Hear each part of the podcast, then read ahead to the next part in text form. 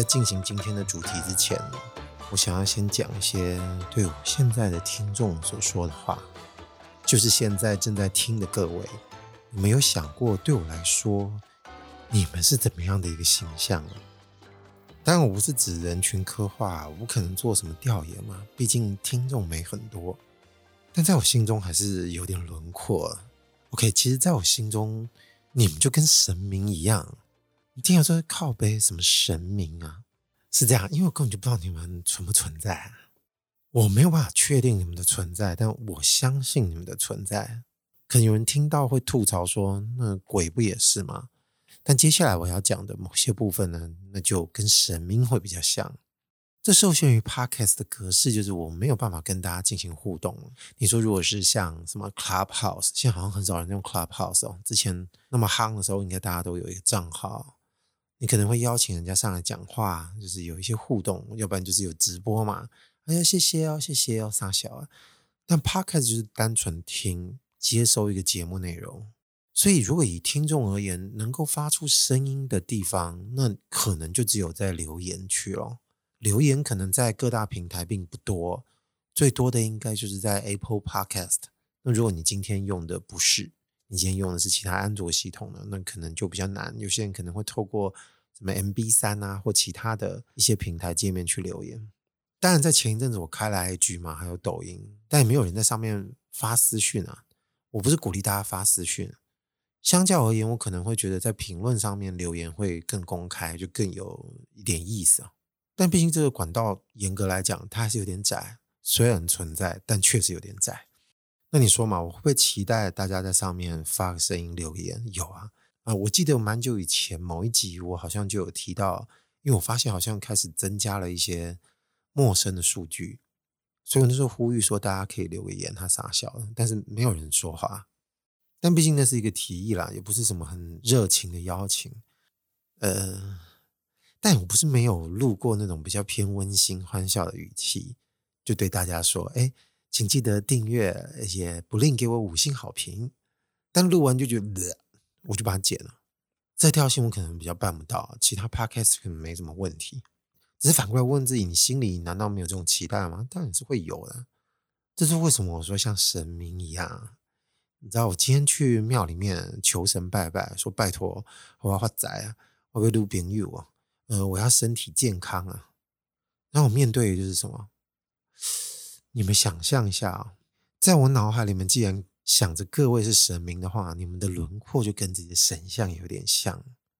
大家多少去庙里面看看这个神像的表情，是不是制作得很好？它是静止凝固状态的这个慈悲，所以当你对他可能开始要讲一些话，或者是可能有点期待。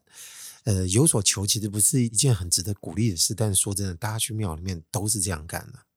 所以，当你心里说出这句话的时候，你就看着神明的脸，他们就比较高嘛。然后这个静止凝固的脸看着你的当下啊，就像是一种意味深长的鄙视，然后你就对你就没有什么话好说的。所以你也没有办法确定他到底有没有把你的话听进去，或者是他真的会不会给你反应，实现你的愿望。但这么说来，我也不是说建立在各位一定是要在我这个有求必应的基础上去认定各位跟神明有点像啊。我觉得比较像是这个，你没有办法确定它是否存在，但你相信它存在这件事情。哎，我觉得这是最像的。至于会不会实现愿望这件事情，我觉得它比较像花边啊。哎，我调整一下这个麦克风的位置。但其实说全然无音讯也不是那么公平。打开看，其实多多少少还是有少量的留言，那确实还不认识。我指的就是 Apple Podcast，就是那么少少许。但你说看到人家会愿意打个字、留个言，那心里当然是非常感谢。所以说到这里，就可以换你们来设想一下我这边的表情了。你知道啊，虔诚的那一种，就像发现我身体健康啊，哎，我挽回女友成功啊，我 K 了几把扣啊，我跑回去庙里面跪着，像在还愿啊，或者是说表达我的感激之情。今天，如果我们透过这个神明的眼睛，在那个角度往下看的时候，那差不多就是我们可以想象我那个反应的样子，可能还带有点激动了。Holy shit，他们真的存在！哎，好了，但我还是要交代一下，为什么前面会提到这个东西，它是来自于今天本来想要聊这个主题，衍生出来了。但我没有办法在一开始就把这个关系连起来，可能要讲到一半或后期的时候，才能跟各位交代一下我是怎么跳到这种想象来的。那我就先说说今天那个虚幻的主题是啥。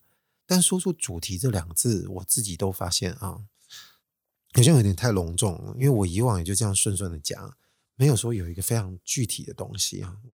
那我今天要聊啥呢？你们肯定在通勤的时候，不只听 Podcast 吗？因为听听音乐，要不然就开车移动中，要不然就是念书工作的时候，都会有一些衬底音乐陪伴在我们左右。其实回顾以前这么多集。提到音乐的东西还蛮多的，比方说，我好像有讲到一个什么夜间飞行的事情，就国中的时候在念书，会怎么让这个声音陪伴自己啊？要不然就去验车的时候听到一个音乐的事，要不然就是新年的主题曲。我发现讲这个音乐背景的还挺多的，有些说的是一些场景跟其他看到的一些感官元素，然后跟听觉的声音配起来的时候，会得到哪一种不一样的氛围体验。但如果说这个值得，还可以再把话题绕一绕，讲到别的地方去，那可能还要跟这个主题曲的事情做一点结合。主题曲好像是在讲那个农历过年的时候，大家常会听到一些固定的新年歌，所以你就想说，这个千篇一律的，到底还有什么样的事情是可以提供给我们新的刺激？因为这个场景太固定了。那场景这两个字，也许有可能是关键。为什么是关键？因为我们平常一般大家在生活的状态下，一定都是在固定的一个点嘛。好，比如我们在台湾，就一定是在各个县市自己工作跟生活的地方。那如果就算是你可能会常常奔波两地，你也是在台湾这个范畴内。那可能不乏有些商务人士像空中飞人一样，到了飞来飞去哦。我们先不管疫情的事情会造成什么样的影响，至少我们平常知道，可能有些工作状态它不会在本土，它会在海外。比方我之前不是说我都在上海吗？但至少它是一个华人文化的圈子，语言啊，或者是在一些内容上面，它不会完全感到那种非常差异巨大的陌生化。比方说，你听到的歌还是以华文为主的，或者是你待的生活场景，它也不会差异这么大嘛。那如果我们有时候会在这个场景上面做一些比较大调换，比较有可能的机会是在旅游，那旅游时间并不长，所以你还没有办法累积这个巨大差异的感受。可能跑进你大脑里，惊觉不对劲的时候，你就已经回国了。所以可能有些感触，必须是刚好你的人生要有一些其他的经历，那你就可以把这个经验拿出来跟大家分享一下。我觉得我自己本身刚好在以前的人生历程也发生过类似的事情，所以我才说这个东西可以讲。那我的经验就是在有一段时间念硕士的时候，我就跑去欧洲念书嘛。其实我也不记得之前有没有跟大家提过，就我自己在念书到底去哪一国。我现在就讲吧，我就是去意大利米兰，因为念设计嘛，那就在米兰刚好有学校可以念，申请到了就去念嘛。应该有很多人这个类似经验，就是指你刚好本来是在一个 A 地生活的，从小到大，然后你换到一个 B 地，然后这个 B 地可能又不是黄种人的地方，可能又都是一些洋人的地方。也就是这个文化差异跟这个画面看起来比较大，那你到那边生活之后，你就会开始拼命的吸收，你的耳朵眼睛就会开始一直看看这些东西，听听这些人物的说的话，或这个城市的声响，鼻子就嗅着一些从来没有闻过这种湿气跟味道。总之就是跟以前生活的地方肯定不一样。就算你觉得一样，那也只是概念上面的相似，通常也不是会完全一样。所以我说。如果今天是去一些近的地方，或者说可能都是东方人范畴的地方，你可能不会感受到这个很巨大的差异。那这个差异其实就会衍生出一个很重要的主题，就是 mix and match，就是混合啊，混搭。严格来说，这个世界上哪个东西不是混搭？就是你跟我在一起，我跟你在一起，今天大家都来自于不同的家庭，呃，在一起念个书，交个朋友，谈个恋爱，其实都是一种 mix and match。但既然要讲，你就要把这个意义稍微抬高一点，就来个激烈一点 mix and match。你问我说，今天在意大利米兰跟在台湾生活，这个不同处肯定就比较多。那你要比，当然还有更多的嘛。要不然去中东也有可能。但可惜我没有在那个地方生活过，所以我就只能提供我在欧洲这边生活的经验来看看。但为什么会提到是主题曲声音啊，在跟环境跟生活活动有一个非常大的关系。我们来娓娓道来就知道了。你知道刚下飞机的时候，你肯定还是会带着一点观光客的心态去看待这些东西，就是一切都新鲜，一切都有意思。渐渐的，一定会有点疲乏嘛。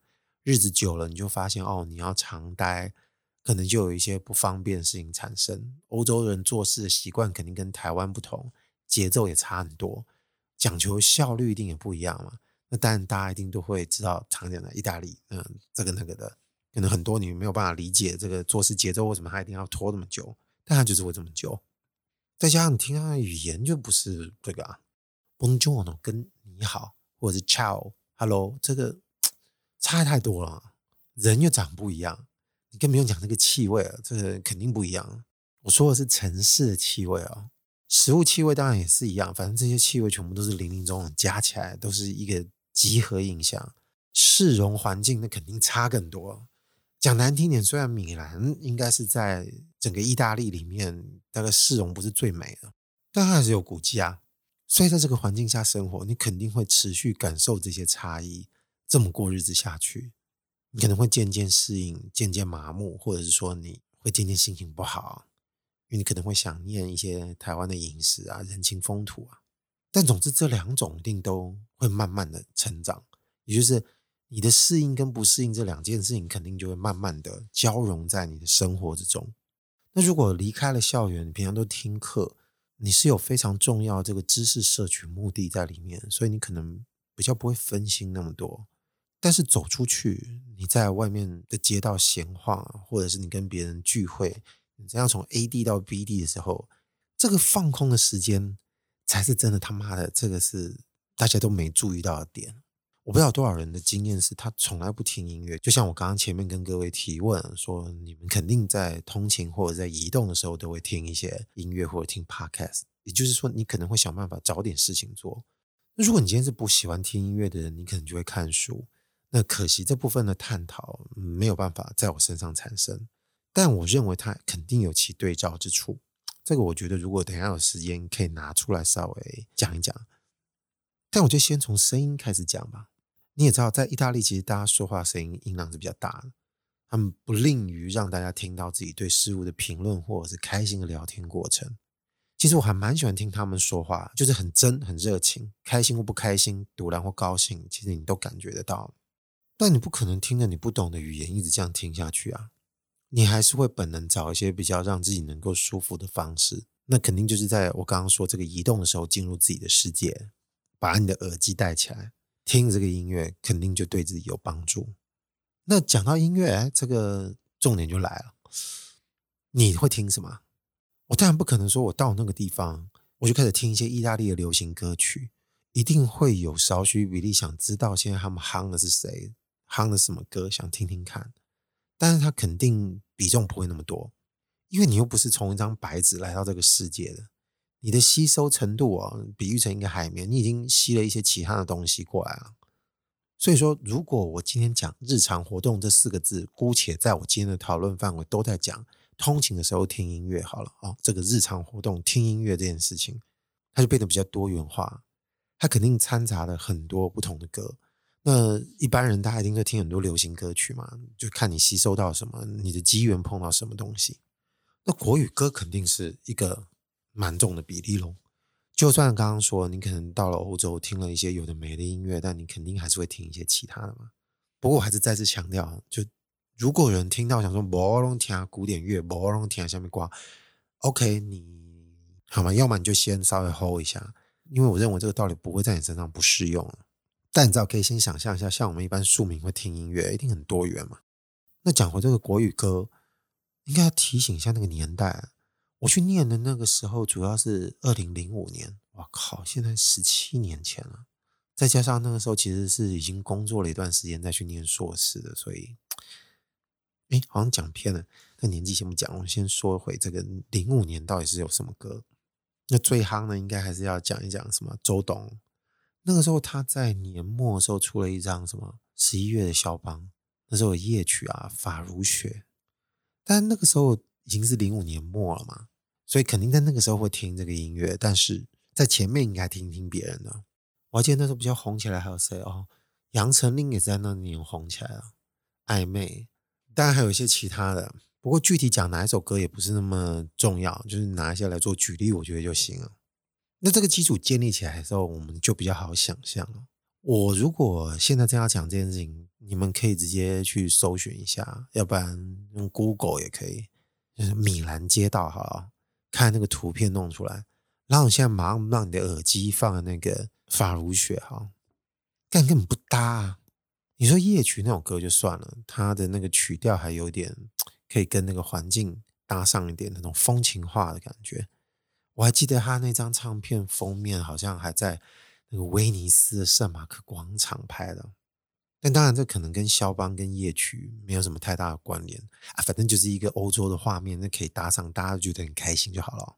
至少我们那应该不会那么计较，输出就是一种感觉嘛。但法如雪为什么不行？因为它太中国风啊，是什么中国风 RMB？。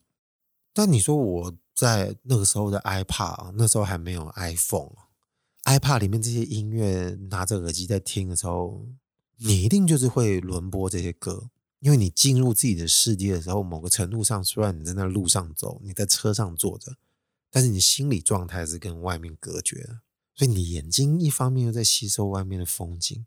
但你耳朵听到的却都是这些歌，当然你可以把你的麻木程度调高一点，就是彻底麻木，你可能觉得没有什么，就完全进入自己的内心状态想事情，那你可能就不会觉得怎么样，到站就下车，音乐关掉。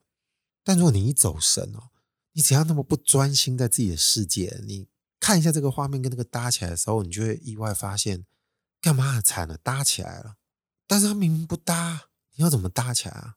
那你仰赖的就是你强大的内心整合功能，也就是你要说服自己，这一切东西都要开始合理了。哎，这些运作都是在你的潜意识里面就开始展开了。这个工程极其浩大，但你竟然正在干这件事情。但是你说这个要怎么进行？能不能举个例子？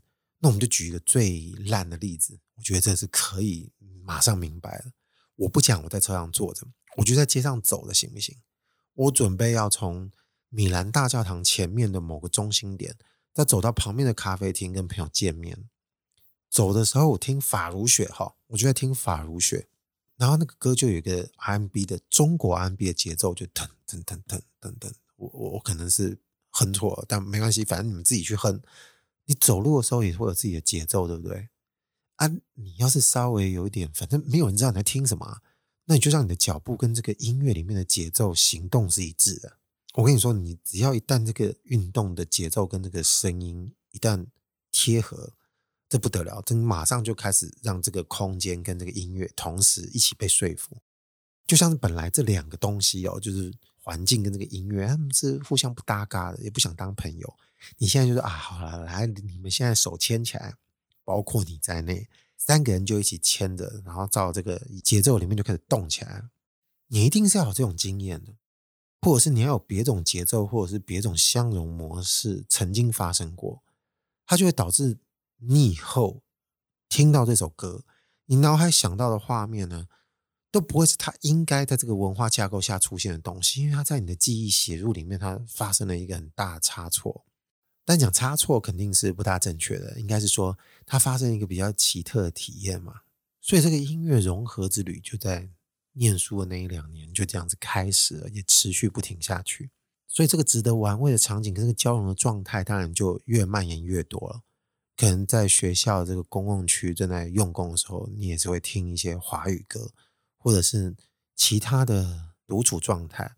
你在租的这个公寓，肯定也不是像我们台湾住的这种氛围嘛。反正这个很多情形、很多场景呢，它就开始无限蔓延。它就进入成为一个我们现在理所当然认为的日常啊，至少是一个台湾人去欧洲念书而言，听着台湾的流行歌，在那个地方搭配你的生活，配饭吃，肯定就稀松平常也不过。但其实是非常珍贵的经验。然后讲到这里，其实有个插曲，我是势必要讲的。你说这个不强调歌颂这个欧洲生活的华语歌，跟这个欧洲的场景合在一起，已经够违和。那其实这个走的也还不够激烈啊。那个时候有个同学跟我提到一个台湾的组合，我有点后悔没有早点认识他们。他们叫芭比。我后来才知道有眼不识泰山。那个时候好像流传一个江湖的传言，叫做北 SHE 南芭比，也就代表他们是南霸天。但是诚实问自己说，那个是不是平常会听的歌路？干，可是不是，它是比较偏那种摇头舞曲类型的东西。那摇头舞曲类型的，就像广嗨啊，以前听过那些眉飞色舞、天衣无缝、不如跳舞、什么极速这些东西，其实说的，它比较不是我会听的这种范畴。但像 KTV 那种嗨的情况呢，当然是另外一回事。但你说有没有好好的听完这些歌，还是会有的。那芭比其实他们有很多歌都是跟那个路线比较像的啊。那时候有个台湾女同学在那边结识了，她就跟我强烈推荐芭比有首歌叫《触电》。这首《触电》，没想到就这么走进我的心坎里。我说不出具体为什么它跟其他的那些嗨歌不一样，为什么我觉得这个《触电》特别来劲。而且你明明知道它是属于你没有办法特别喜欢的调调，但这首歌它就打破了这个樊篱，看就走进我这个 iPad 里面，而且我常常一直在偷听。其实心里会有想说，哇，他惊人怎样？我在听芭比，但是其实知道了又无妨，有什么关系？反正你会陷入那种比较肤浅的心态，说，哎，其实听的也蛮酷的。本来就要听着他，那怎么酷不酷？他就是觉得好听，他就放进去，就像你觉得你会放蔡依林、会放周杰伦的歌在 iPad 里面一样。那为什么这首歌会更不得了？当然不只是因为法如雪跟这个欧洲的画面差异上没有来的触电更强烈，因为触电感觉就是一个更来自于南台湾的活力，这种电子舞曲嗨歌，是因为这首歌里面还自带了某个关键，这个关键导致它不需要我自己让场景跟音乐握手言和，他们自动就勾在一起了。感觉是发生什么状况？怎么可以办到？那我就要讲一下它的歌词。一开始什么触电的那种感觉，看我开始唱起来，糟糕，反正就是触电的那种感觉，不啦不啦不啦，想要随时都可以在你身边之类的。然后之后就进入了这个副歌，副歌就是他最夯的歌词，他叫做“爱的魔力转圈圈”，什么想你想到心花怒放，黑夜白天都还押韵呢，我觉得这很强。那这个“爱的魔力转圈圈”，他这个看我到底要不要唱啊？应该没关系啊，反正。就这么一句嘛，在座各位神明，你们就稍微忍耐一点了。就是爱的魔力转圈圈，哎，那个转圈圈其实会有一点百分之五趴的蔡秋凤的那种哭腔的音，五趴很低，对不对？但是你感觉到，所以你就觉得更特别到位。转圈圈，我们这样，我刚刚唱是转圈圈，对不对？其实它是转圈圈，就是有点。哭腔的音，但这个哭腔真的很微，就代表其实他唱的非常好。他把一点台味的这个东西植入进去，但是他又没有到很浮夸的地步，所以你觉得，干这个比例刚刚赞你。好了，那这个转圈圈到底有什么差别？你知道米兰呢？除了米兰大教堂很有名之外，它的旁边其实有一个更有名的，叫做艾曼纽二世拱廊，是几世啊？哦，希望我们不要讲错，反正我现在没空查。查到正确的名字，我一样会写在这个节目说明栏里面。总之，它这个拱廊是一个历史非常悠久的十字形的，就是半户外型的拱廊，非常漂亮。反正大家去查这个关键字，一定就会知道这个画面是什么。那现在里面就是被很多名店啊、名牌的衣服啊、餐饮店给聚集，是非常具有这个观光价值的一个历史性地标。但是在这个十字的拱廊的动线的中间的轴心，它其实地上有一个非常有名的名胜，就是它用马赛克拼出的一个图案，是一只公牛站立的一个拼贴的图形。那大家都会做一件什么事？就是有一种传说，就是你站在那个地方，用你的脚跟哦，用脚跟哦，踩着这个公牛的睾丸的位置，就它这个公牛应该这个贴砖其实是有睾丸的地方。你用你的脚跟站在地方转一圈，就是你不能凭借着另外一只脚，你必须独自站立，然后就这样转一圈，你就会得到好运。所以，我们每个人去那边一定都会踩一下。那花边就是它那个地方的地面其实已经有点凹陷，因为大家走去那边一定就用那个脚跟踩一下，所以它受力的面积跟那个次数比较多，所以它那边就慢慢有凹陷。但你不用担心。你一定是有办法可以一个人独自转一圈的，除非说你可能身体比较有一些异状，那你可能想要先练一下，或者是希望别人来帮你扶着，让你好好的转一圈。反正这不重点，这个重点是在我那天刚好在进这个拱廊的时候，我刚好耳朵就在听这个触电。你知道，在米兰这么繁华区域，这么漂亮、历史悠久的地方，然后刚好我就在听芭比的歌。我还偷笑，反正没有人知道我在听芭比的歌，那有什么关系？但是我眼睛刚好看到那个中间的那个公牛的时候，就是大家都习惯在那个地方会转一圈带来好运的地方。与此同时，我耳机传来芭比触电这首副歌，就是爱的魔力转圈圈，就转圈圈，你马上就会想到那个画面，就是廊底下那边塞吉林，而且是很开心的在那边塞吉林。这个已经不只是一个东方的台湾的女孩子在那边瑞舞的画面，你只要那时候刚好看到是有一个，好比说来个其他的德国、西班牙其他人来那边玩。或者是有一个大妈也在那边转圈圈，你那时候都会马上想说，看，其实他有在听芭比。虽然这个联系完完全全是没有来由，而且根本就是错误的，但是你没有办法阻止你这么想。你这个缘分一旦展开，就一发不可收拾。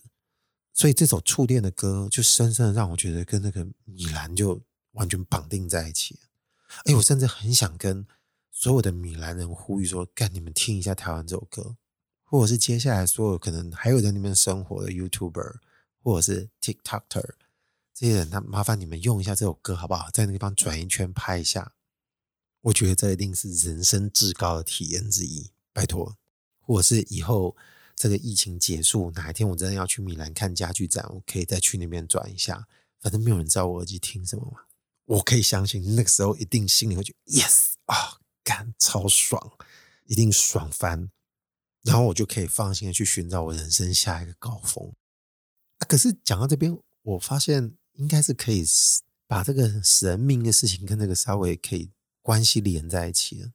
呃，因为我刚刚不是提到他那个旁边就是米兰大教堂了，所以我们常常逛街的区域就会围绕那个教堂附近。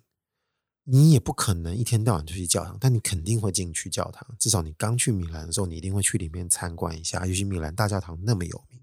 那进去里面的这个气氛是极其庄严，而且那个光线的感觉真的非常的，那里面呈现的氛围真的难以言喻的好。那你偶尔会听到一些比较细小的说话声，你大概就是外面吵吵闹闹，意大利人到教堂的时候知道安静时刻，所以那大概是在一个比较超现实的环境里面。然后虽然我们刚刚说神明可能都是比较东方系统，而不是这个圣母玛利亚还是这个耶稣。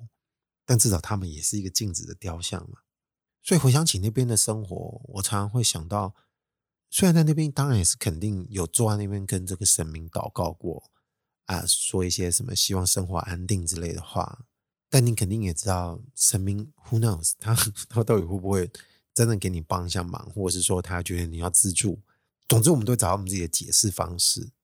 但有件事情是确定的，你不可能对他说了一些许愿的话之后，那个神像突然就动起来说：“OK，我会达成你的心愿。”干他妈吓死人，不可能。所以他就是一样静谧的，就处在那个地方。所以你也不知道他到底是不是真的有在什么地方，透过这个呃装置哦，这个雕塑来听取你的心愿。然后这整个祷告仪式结束之后，你一离开，耳机戴上。可能马上华语的音乐就又回来，这就是为什么我在讲这件事情的时候，我会稍微有点跳针跳到说，我觉得这个听众对我而言像什么？因为他们这个发生的故事的这个过程，它有点混乱，但它确实是让我有走差，但它是两件事，所以在前面可能在讲这个音乐的主题曲事情之外，我觉得可以先跟大家讲一下我是怎么看待各位。也许有可能还有很多其他一些更大的冲突跟音乐形态，就像是听音乐听得多了之后，不见得都是华语音乐冲击才大。比方那时候也听了不少嘻哈音乐，然后有一些比较独立的团，那时候刚好蛮喜欢的一个音乐人叫 Prefuse 七十三，还蛮奇怪的名字，对不对？这个制作人叫 Scott Heron，我记得年纪好像跟我差不多，所以我念书那个年代刚好他也没有多老，所以那时候他应该也算蛮年轻的。因为第一次听到他的音乐会，印象中觉得他音乐都很凌乱，就各种声响在他的这个音乐里面此起彼落搭在一起。一开始听你可能会觉得有点乱，但不知道为什么就非常重我胃口。所以在某个程度上，他的歌放在很多场景听的时候，你肯定都会觉得他很难搭得起来，因为他不为什么场景而服务。当然有很多音乐肯定都不为某些场景服务，但是你总是要挑这个性格很容易就被你感受到的。那他我觉得是非常具有这个代表性。但从这个凌乱之中，又会感受到一些非常让我喜欢的 beat 出现，就是这个节奏非常好。所以那时候我刚好在念书的时候，他有出了一张新专辑，我耳机里面一直重复放，而且我把音量开到最大，我都不管我的这个耳膜是不是震破，反正我就在里面听。这是一种更有趣的玩味，因为你说华语歌或者是触电，他们明摆的就是跟那个地方违和，所以你玩出来的花样，这个剧本也很明显。但如果你脑袋里面想起的是这个刚刚说的 Prefuse 七十三这个的音乐，你就会发现，哎，他这个不搭嘎，也不是说真的跟那个地方不搭嘎，你好像觉得他这个不搭嘎是来自于他跟什么东西都不搭嘎。那你如果是建立了前面都已经有听过那种违和基础的体验，你就觉得不妨可以 level up 听一下这样子的东西，然后它带给我的冲击，我觉得它可能就会更大。某个程度上，不只是这个音乐本身带给我一些值得让我敬佩或赞叹的这个。内容更多就是跟我自己生活配套的时候，它产生的这个令人不知道怎么去解释这个违和意味，就觉得特别赞。但这个有一点比较可惜的是，当时的那张专辑它还是会产生一个记忆，这是肯定的。你的脑袋一定会驯化所有你知道的讯息，所以在我脑海里面，只要听到那一年出的那张专辑的音乐，我肯定还是会回想起米兰的种种。但我不是没有试过把他的音乐放在台湾工作的时候听，我肯定还是会有的。但很可惜的就是那一张专辑，我之后应该可以写在这个说明栏里面，到底是哪张专辑？那个时候，但那张专辑我就把它留给在米兰的生活。接下来的其他，我觉得就没问题，我可以继续开展在其他记忆写入的阶段里面。然后最后应该是这个不得不提，我前面不是有提到。如果以音乐来说，那是不是只有音乐可以达成这件事情的产生？但我刚刚不是我觉得不一定吗？我相信一定是会有其他的方式。就像我刚刚说，如果你是不听音乐，你只看书的人，我觉得肯定会有。因为光是我虽然不大在通勤的时候看书，我只会在静下来的时候看书，我都还是能想象这种场景。你知道我们刚去的时候，一定不会马上第一时间就念这个研究所嘛，一定会念语言学校，至少要学一下。意大利文知道那个数字是多少？要不然他跟你说这个东西多少钱，你怎么会被骗嘛？那时候当然就会住这个 homestay，是语言学校帮你安排的。我们一住进去之后，其实一切都清空。我在打开某个柜子，发现，看它没有完全清空，它就有留一本书在里面。拿出来一看，靠，是日文版的，中文名字好像叫什么？在世界的中心呼喊爱情。这个也有拍成电影嘛？所以我那合理研判就是，前一个来住的学生应该是日本人。他们在看这个日文的小说，他可能从那边带来，但他可能看完了，或者他忘了带走，总之就是遗落了一本在那里。那你说这个跟那个音乐是不是有点像？我没有办法料到，在这个欧洲的国度里面出现了一本日文的书，而且是日文的当代小说。我当然马上就进入想象了。我今天如果是在那个地铁里面，身为一个台湾人，然后在里面翻的这一本日文的书，前提是如果假设我看得懂。那这个文化的 mix and match 感觉好像就是太多了，但反正你要 handle 来有什么不行的？那如果我今天不要讲我是台湾人，我就想说我就是一个日本人，我在那个地方看的属于东方人的故事，东方人的文字，那我脑海里面所出现的这些人物跟那个印象，眼睛一睁开看到又是这些环境，那这个写入方式可能说不定还更有意思啊。只不过是因为这个揉在一起的画面，不管我们是听音乐也好，还是读文字也好，它其实都是在想象力上面造成的交融。